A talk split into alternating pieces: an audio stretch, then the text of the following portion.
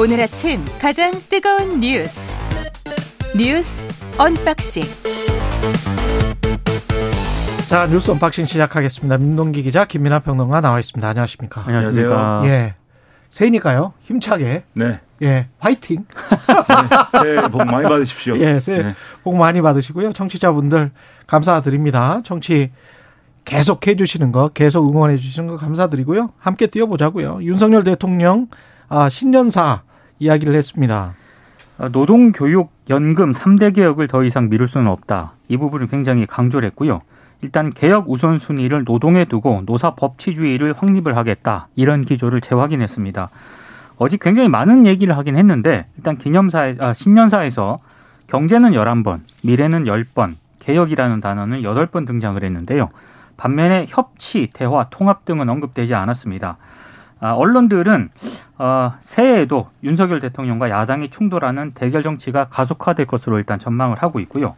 또 하나 좀 특징적인 것은 지금 북한의 도발이 계속되고 있지 않습니까? 그런데 대북 관련 언급이 없었습니다.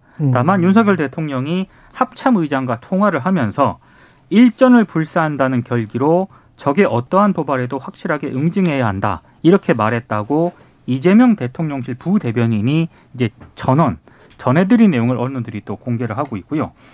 어, 다만 이제 신년사에서 일부 언론이 좀 문제시 삼고 있는 부분은 노동시장 이중구조 개선 방안으로 윤 대통령이 직무 중심, 성과급 중심의 전환을 추진하는 기업하고 예. 귀족 강성노조와 타협해서 연공 서열 시스템에 매몰되는 기업에 대한 정부의 지원은 차별화돼야 한다. 이렇게 강조한 부분입니다.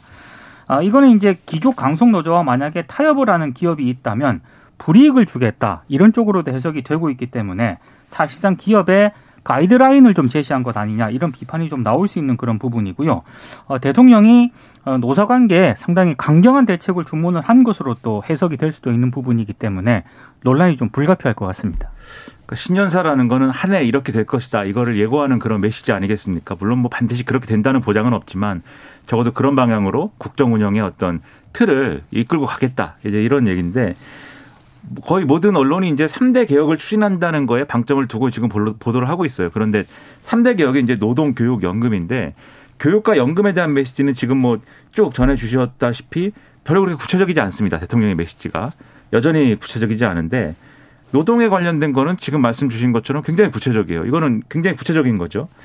어, 그러니까 직무급제라든가 이런 것들로 어, 가지 않고 가지 않는 것은 그러니까 지금 연공서열이나 이런 것들을 유지하는 것은 그것은 결국 기업과 귀족 강성노조가 타협을 한 것이다라고 규정을 한 것이나 다름이 없는 그러한 메시지인 것이고 이게 아마도 이제 어이 직무 중심 성 직무 급제 성과 급제 이렇게 좀 전환을 하는 기업에 대해서는 인센티브를 뭔가 주는 방향으로 에 정책을 이제 좀 실현을 하고 그게 안 되는 기업에 대해서는 그 인센티브를 안 주겠다는 것으로 지금 해석이 되거든요. 이와 관련된 구체적인 뭐 정책이나 이런 것들이 발표가 돼야 구체적인 평을 할 수 있겠지만 이런 방향으로 가게 되면은 사실 임금 이제 체계라든가 임금의 어떤 지급 구조라든가 이런 것들은 노사 자율로 사실 지금까지는 어떤 하는 합의하는 구조이다라는 게 지금까지 통례인데 시장에서 결정이 됐죠. 그렇죠. 예. 정부가 이렇게까지 이제 메시지를 내는 것은 자칫 잘못하면은 이 자유가 훼손되는 것으로 비춰질 수가 있습니다.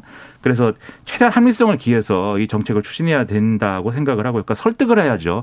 이 지금은 이제 직무급제와 성과급제라든가 이런 것들로 임금 체계를 전환해야 된다는 것을 설득하고 유도를 해야 되는데 오히려 이제 막 밀어붙이고 아마도 이 말 안 들으면 이제 혼나는 거겠죠. 그러면 이제 뭐 그런 방향으로 가게 되면 오히려 부작용이 커질 수 있을 것 같아서 이 부분이 좀 우려가 됩니다. 저는 뭐 시장의 관점에서 이야기를 하자면 불과 우리가 잘 기억이 나지 않으실 수도 있습니다만 2, 3년 전까지만 해도 디플레이션 걱정을 엄청나게 했잖아요. 그렇습니다. 뭐 일본은 뭐 한 20년 걱정을 했고 세계 선진국들도 한국을 포함해서 박근혜 정부, 문재인 정부 때 뭐 어떨 때는 물가 상승률이 한 달 평균으로 봤을 때 뭐 0. 몇 퍼센트 뭐 이래 가지고 굉장히 걱정을 많이 했습니다. 그래서 2%만 되면 좋겠다. 3%만 되면 좋겠다. 뭐 이렇게 이야기를 했었어요. 그때 제가 아직도 기억이 나는데 한 2년 전에 영국의 제가 자본주의를 항상 뒷받침하고 있는 자본주의 수호 잡지라고 할 수 있는 영국 이카노미스트에서 네네. 왜 이렇게 디플레이션이 심한가 한 가지 요인 중에 하나가 노동조합이 많이 사라지고 노조의 교섭력이 급격히 약화됐다. 지난 한 2, 30년 동안. 영국 자본주의 그리고 영미 자본주의를 대표하는 잡지죠. 이카노미스트는 음. 100년 정도가 된 잡지인데 거기에서 그런 이야기를 하거든요. 그러니까 이 노사의 교섭력이라는 거는 시장에서 지금 발전하고 있고 사실은 음. 정치적으로 굉장히 많이 눌러 왔었어요. 그리고 경제적으로는 이게 너무 낮아서 너무 낮아서 디플레이션 상황이 음. 있다. 아마 김영익 교수랑 그 이야기까지 할 수 있을지 모르겠습니다만 필립스 곡선이라는 것도 물가 상승률이 높으면 물가 상승률이 낮아지면 원래 사실 이 그 임금 인상을 물가 상승률이 높으면 임금 인상을 할 수밖에 없잖아요. 그러면 상관관계를 그렇죠. 얘기하는 그 물가 이론이죠. 상승률과 실업률 간의 이 역상관 관계를 음. 이야기를 하는 거거든요. 근데 그런 어떤 자연스러운 시장의 관계, 그 다음에 거기에 그 이끌려진 그 이른바 신자유주의가 80년대 이후에 도입되면서 나온 노사교섭력의 약화, 그 다음에 직무 성과급제 같은 경우는 섞어서 지금 다 하고 있는 기업들이 굉장히 많은데 어떤 기업이 기득권이고 어떤 기업이 기업 강성 노조인지 그것부터 정의를 해야 될 것 같습니다. 그리고 이제 정부가 거기에 개입을 하는데 어떻게 개입을 하느냐. 그러면 그게 시장에 개입하게 되는 건데 거기에 대한 반응은 어떻게 일어날지 자연스러운 임금 상승이나 자연스러운 자연스럽지 않은 임금 억제가 시장에서는 어떻게 반 반응을 일으킬지 반드시 부작용이 있습니다.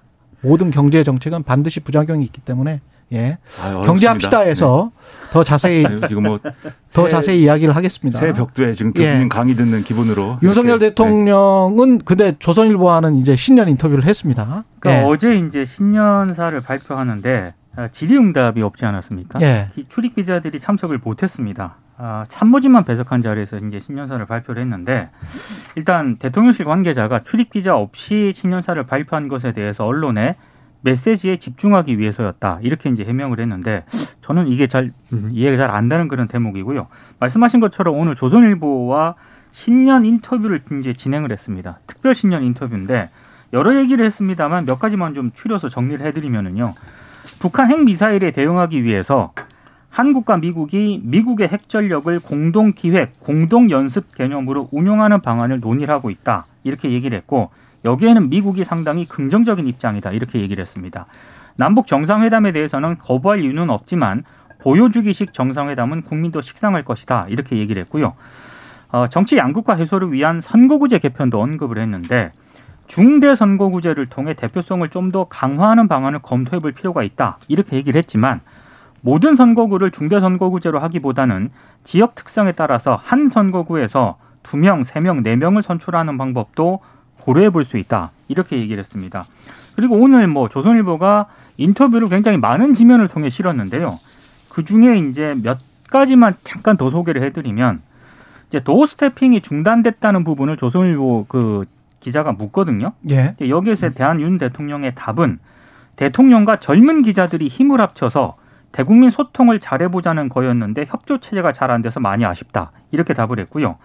여당의 비주류들과 좀 더 소통하고 대화하는 것 아니 대화해야 하는 음. 것 아니냐 이 질문에 대해서는 당선되고 현재까지 여당 의원들을 가리지 않고 만났고 앞으로도 그럴 생각이다. 여당의 비주류 주류라는 건 말도 안 된다고 생각한다 이렇게 답을 했습니다. 그리고 대통령 가족에 대한 수사가 미진하다는 지적이 있다. 이런 질문에 대해서는 수사는 본인이 언급할 일도 아니고 또 처에 대한 일이니까 더더욱 그렇다. 이렇게 얘기를 하면서도 검찰총장 시절 조국 장관 내정자에 대한 수사가 개시된 이후에 몇 년이 넘도록 자신의 처와 처가에 대해서 전방위적으로 뭐라도 잡아내기 위해서 무슨 지휘권 배제라고 하는 식의 망신까지 줘가면서 수사를 진행을 했다. 이렇게 답을 했습니다.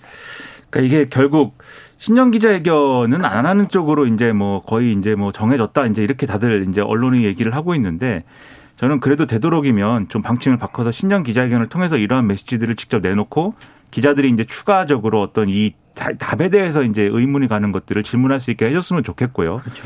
그 지금 이제 윤석열 대통령의 언론 대응을 보면은 적어도 어 제가 비유하자면 통제된 방식으로 소통하겠다라는 거예요, 결국은. 그러니까 이게 예를 들면은 방송이라고 그러면 생방송은 안 하고 녹화 방송만 하겠다라는 얘기에 가까운 것이고 그걸 통해서 이제 돌발 변수를 줄이겠다는 거죠. 근데 돌발 변수를 줄이겠다는 뭐 그런 어 이 필요성이랄까 그런 것들은 정치적으로 이해할 수 있지만 하지만 그래도 이제 신년 기자회견을 과거에 이제 뭐 대통령들이 첫 신년 기자회견 이런 식으로 거른 적이 없었기 때문에 뒤늦게라도 좀 방식 바꿨으면 좋겠고 그다음 메시지에 대해서는 익히 뭐 우리가 아는 내용입니다. 사실 이 조선일보 인터뷰 쭉 내용을 보면은 지금 지난해 대통령이 했던 발언이나 이런 것들의 연장선에서 다 그렇습니다. 예. 다 있는 것이고 다만 제가 약간 이제 여러모로 이제 걱정스러운 것은 이러한 메시지들 중에 이제 예를 들면 이태원 참사라든가 그런 것들도 사실은 별 태도가 변화하지 않은 그런 답변들이거든요. 책임이 있는 사람에게 책임을 물어야 되는데 경찰이 그, 그 당일에 왜 그렇게 대응했는지 지금도 이해가 안 된다 뭐 이런 표현을 하고 있는데 김건희 여사 관련된 수사에서도 지난 몇 년 동안 지난 정권에서 탈탈 털었다는 식으로 이야기를 했잖아요. 네. 그렇습니다. 예. 근데 변화된 상황들이 있는 거거든요. 그렇죠. 참사는 이 국정조사가 진행 중인 것이고 또 말씀하신 김건희 여사와 관련된 여러 가지 문제들도 공판에서 검사 검사가 한 말이 있거든요. 그렇습니다 예. 이런 것들에 대해서 기자회견 하면은 기자들이 물어볼 거 아닙니까? 그러면 음. 여기에 대해서 진전의 답변을 충분히 내놓을 수 있을 것으로 기대가 되는데 그렇지 않은 부분이 있어서 안타깝고 그리고 앞으로 그러면은 어, 어떻게 할 거냐에 대해서 대통령실이 이렇게 설명을 했다고 해요. 앞으로 다른 매체들과도 돌아가면서 인터뷰할 것이다. 그러면 지금 사실 이 매체를 돌아가면서 인터뷰한다라는 것은 편중되면 안 되는 거 아니겠습니까? 또 좀 논조가 다른 언론사들과도 그러면 인터뷰를 더 늘리는 방향으로도 고려를 했으면 좋겠습니다. 조선일보 했으니까 이제 다음에는 또 TV조선 할 수도 있겠죠. 예. KBS 최경의 최강 시사랑 한번 해야 되는데 두 예. 시간 내내 했으면 좋겠습니다. 뭐 논조가 약간 다를 수가 있으니까 북한 어, 새해부터 미사일을 발사를 했고요. 북한은 계속 2023년에 이럴 것 같다는 생각이 드네요. 근데 새해 첫날부터 예. 전술핵을 탑재할 수 있는 초대형 방사포를 발사했다고 일단 북한이 공식적으로 발표를 했는데요. 음. 이 방사포 같은 경우에는 로켓을 연이어 쏘는 방식으로 우리 군 같은 경우에는 이런 무기를 다연장 로켓이라고 지금 부르고 있거든요. 근데 이번에 아, 이번에 이제 초대형 방사포 같은 경우에는 아, 사거리가 한 400km 정도 된다고 합니다. 그러니까 이게 대한민국 전역이 사정권 안에 들어오는 그런 상황이고요. 만약에 북한이 핵탄두 소형화에 성공을 하게 되면 초대형 방사포에 전술핵 탑재도 가능한 그런 부분이기 때문에 상당히 좀 우리 입장에서는 위협적인 그런 무기일 수도 있습니다. 아, 일단 김정은 위원장이 이 남한을 타격할 수 있는 전술핵 위협을 강화하겠다고 일단 공언을 한 그런 상태이기 때문에 일단 올해 한반도 정세 같은 경우에는 사실상의 무력 경쟁으로 좀 점철될 가능성이 굉장히 높은 그런 상황이고요. 왜냐하면 우리도 이제 한미 연합 훈련, 한미일 군사 협력을 확대하겠다는 그런 방침을 밝히고 있지 않습니까? 이제 대북 압박을 강화하는 그런 추세인데 북한이 또 이걸 명분 삼아서 핵무력 고도화 목적의 도발적 행동을 계속 공세적으로 펼칠 것으로 예상이 되고 있습니다. 그러니까 이 초대형 방사포라는 게 우리는 이제 미사일로 보고 있습니다. 이게 다연장 로켓의 형태지만 음. 이게 크기가 워낙 큰 데다가 그리고 이제 미사일에 들어가는 유도 기능이나 이런 것들도 탑재할 수 있고 그걸 탑재하고 있다고 보기 때문에 와. 우리는 이제 미사일로 봐요 이거를. 그러니까 언론 같은 경우에 거기에다가 저 핵을 탑재할 수도 있다는 거예요. 그렇죠. 뭐 대단하네. 이게 만약에 이 기술이 진전이 되면 그렇게까지도 이제 할 수 있는 그러니까 것인데 단거리 탄도 미사일이라고 이렇게 명명하는 것도 있습니다. 그렇습니다. 근데 이런 걸 이제 쏘고 있고 김정은 위원장의 메시지를 잘 보면은 이제 항상 보면은 뭐 전 세계 정치가 다 그런 것 같아요. 남의 탓을 합니다 일단. 그래서 이제 우리가 남한이 뭐이 북한을 주적이라고 하고 뭐 전쟁 준비까지 대통령이 언급을 하지 않았느냐.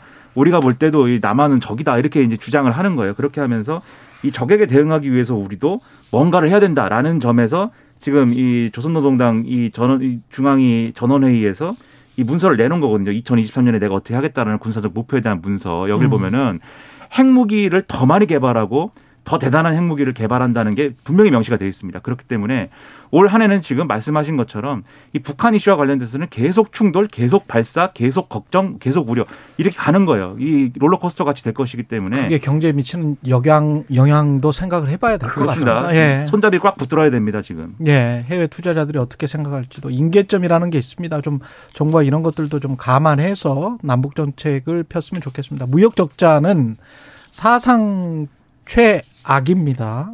예. 472억 달러로 사상 최대 규모를 기록을 했습니다. 지난해 무역 수지 적자입니다. 427억 달러? 그렇습니다. 예. 지난달 수출액이 549억 9천만 달러인데요. 전년 동기 대비 9.5%나 줄어들었습니다. 3개월 연속 수출이 감소가 됐고요. 가장 큰 이유는 주력 품목인 반도체 수출액이 무려 29.1%나 줄어들었습니다. 반면에 지난해 수입액은 18.9% 늘어났는데요. 특히 원유, 가스, 석탄과 같은 3대 에너지원 수입액이 전년보다 784억 달러 증가했습니다. 이건 뭐 어쩔 수가 없는 그런 상황이긴 한데 예. 주요 경제 전망 기관들이 올해 수출 여건이 지난해보다 더 어렵다고 지금 전망을 하고 있거든요. 특히 반도체 수출 부진이 계속 이어지는 데다가 최대 수출 시장이 중국 아니겠습니까? 근데 중국이 지금 자체 공급망 구축에 속도를 내고 있기 때문에 아마 수출 둔화가 더 올해는 본격화될 것이다. 이런 전망을 하고 있습니다. 그러니까 수출이 둔화되는 것에 더해서 지금 적자폭이 커져 있기 때문에 여러모로 경제 정책의 운용의 폭이 굉장히 운신의 폭이 좁아진 그런 상황인데 그럼 기업이 어쨌든 여러모로 경제 상황이 전반적으로 어렵다고 하면 어렵지 않겠습니까? 기업도. 근데 기업이 어려운 거에서 뭐 끝나는 게 아니고 지금 보면은 벌써 이제 인플레이션 영향도 있어서 우리의 이제 생활 물가나 이런 것들도 고공행진으로 이제 올 한 해 내내 갈 것 같고 여기에 공공요금 인상이 또 있습니다. 그 지금까지 뭐 억눌러 온 것에 더해 가지고 지금 이제 당장 전기요금이 오를 것이고 또 가스요금은 일단은 눌러놨지만 올해 내에 또 올릴 것 같아요. 그리고 지금 교통요금이나 이런 것들도 각 지자체에서 다 인상한다는 거 아닙니까 지금 그렇게 간다고 하면은 이 기업만 어려운 게 아니고 기업에서 이제 월급 받아서 생활하는 이제 직장인들도 어렵고 또 서민들이 다 어려운 그런 상황에 처할 수가 있습니다. 그러니까 모든 게 다 어려워지는 이런 상황을 단적으로 보여주는 것이기 때문에 지금 수출액이 뭐 절대적인 숫자가 뭐 늘어났다고 해서 정부는 뭐 수출액이 뭐 2021년 대비 6.1%가 증가했다 막 이렇게 좋은 면만 보여주려고 하는데 달러 기준으로 했기 때문에 그렇고 그렇죠. 원유 그렇죠. 가격이 상승했기 때문에 그렇습니다. 그렇습니다. 예. 그래서 전반적으로 보면 어렵다 이것에 대해서 준비를 단단히 해야 되는 상황입니다. 좋은 뉴스는 내년에는 아니 오- 올해죠. 무역 저- 수지 적자 폭이 좀 감소할 것이다. 그리고 이제 이런 말이 나쁜 있습니다. 뉴스는 그러나 수출입도 감소할 것이다. 이런 얘기가 있습니다. 예고된 위기는 위기가 아니다. 예. 희망적으로 끝내고 싶어서 네, 위기가 예고됐기 때문에 네, 위기가 아닐 수 있습니다. 다른 이면도 있습니다. 예, 경제라는 게 또 심리적인 거니까요. 제가 오프닝에서 말씀드렸다시피 그런 측면도 있고 그러니까 좋아지겠죠. 근데 반도체가 감소할 것 같은 게 참 그게 걱정입니다. 저는. 슈퍼 사이클이 끝난 지가 좀 됐다. 그래도 예. 파이팅 하시, 하시죠 뭐. 예, 예, 반도체를 대체할 수 있는 네, 예. 정부가 더 많이 지원해 준다고 합니다. 윤석열 대통령 그 네. 반도체를 대신할 수 있는 걸로 인프라 건설 원전 방산을 잡은 것 같습니다. 예, 여기까지 듣겠습니다. 뉴스 언박싱 민동기 기자 김민하 평론가였습니다. 고맙습니다. 고맙습니다. KBS 1라디오 최경영의 최강시사 듣고 계신 지금 시각 7시 40분입니다.